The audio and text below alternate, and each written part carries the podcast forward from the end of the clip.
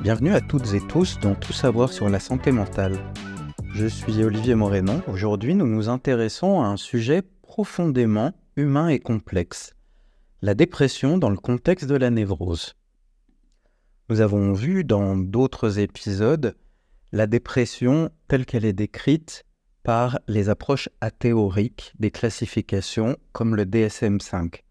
Aujourd'hui, on va essayer d'en démêler les fils suivant l'approche psychanalytique. Alors, comprendre la dépression névrotique. La dépression dans le cadre de la névrose peut s'exprimer par de la tristesse et du mal-être. Elle n'est pas toujours simple à repérer car elle peut se camoufler derrière une façade de normalité ou même d'hyperactivité. Mais qu'est-ce qui se cache derrière ce masque? Des troubles névrotiques, vestiges d'un passé non résolu, peuvent émerger dans des moments de calme apparent, révélant un vide psychique profond. Et comment alors ces symptômes se manifestent au quotidien? Il y a d'abord une sous-estimation de soi.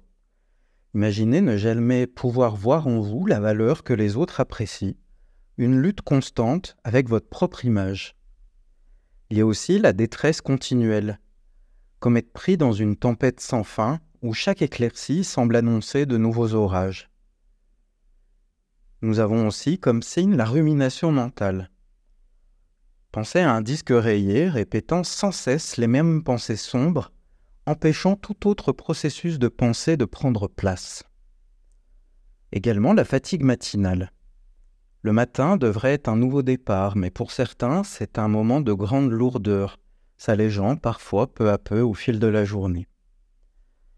Il y a aussi ce qu'on appelle l'anorexie, L'anorexie dans le sens la perte d'appétit.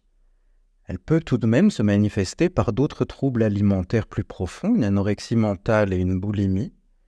Mais ces troubles alimentaires dans la dépression névrotique peuvent être le reflet d'une dépression profonde, marquant la douleur par le contrôle ou la perte de contrôle sur l'alimentation. On peut avoir comme autre signe la perte de libido. L'intérêt pour les activités sexuelles s'évanouit non pas par désintérêt, mais comme symptôme d'une souffrance plus grande. La personne n'a pas envie. Et puis enfin, il y a le risque suicidaire. Le point le plus sombre où la douleur devient si insupportable que l'idée de finir avec la vie elle-même semble être la seule échappatoire. En conclusion, je dirais que la dépression névrotique nous montre qu'au-delà de chaque comportement ou symptôme, il y a une histoire profonde, souvent douloureuse, qui demande à être écoutée et comprise.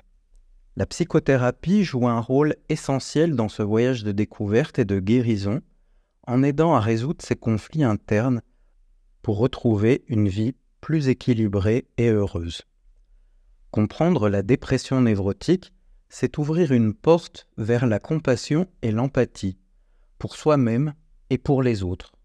Toutefois, la dépression ne se manifeste pas de la même manière chez les personnes âgées, par exemple. Et là, je vous renvoie à l'épisode de ce podcast qui en parle. Mais, surtout, elle s'installe et s'exprime d'une autre manière dans la psychose. Et nous allons voir comment elle s'installe et elle se manifeste dans le prochain épisode. Merci d'avoir été avec moi aujourd'hui pour explorer la dépression dans le cadre de la névrose. Je suis Olivier Morénon et vous avez écouté Tout savoir sur la santé mentale Prenez soin de vous et souvenez-vous, chercher de l'aide est une démarche courageuse de bonne santé mentale. À bientôt.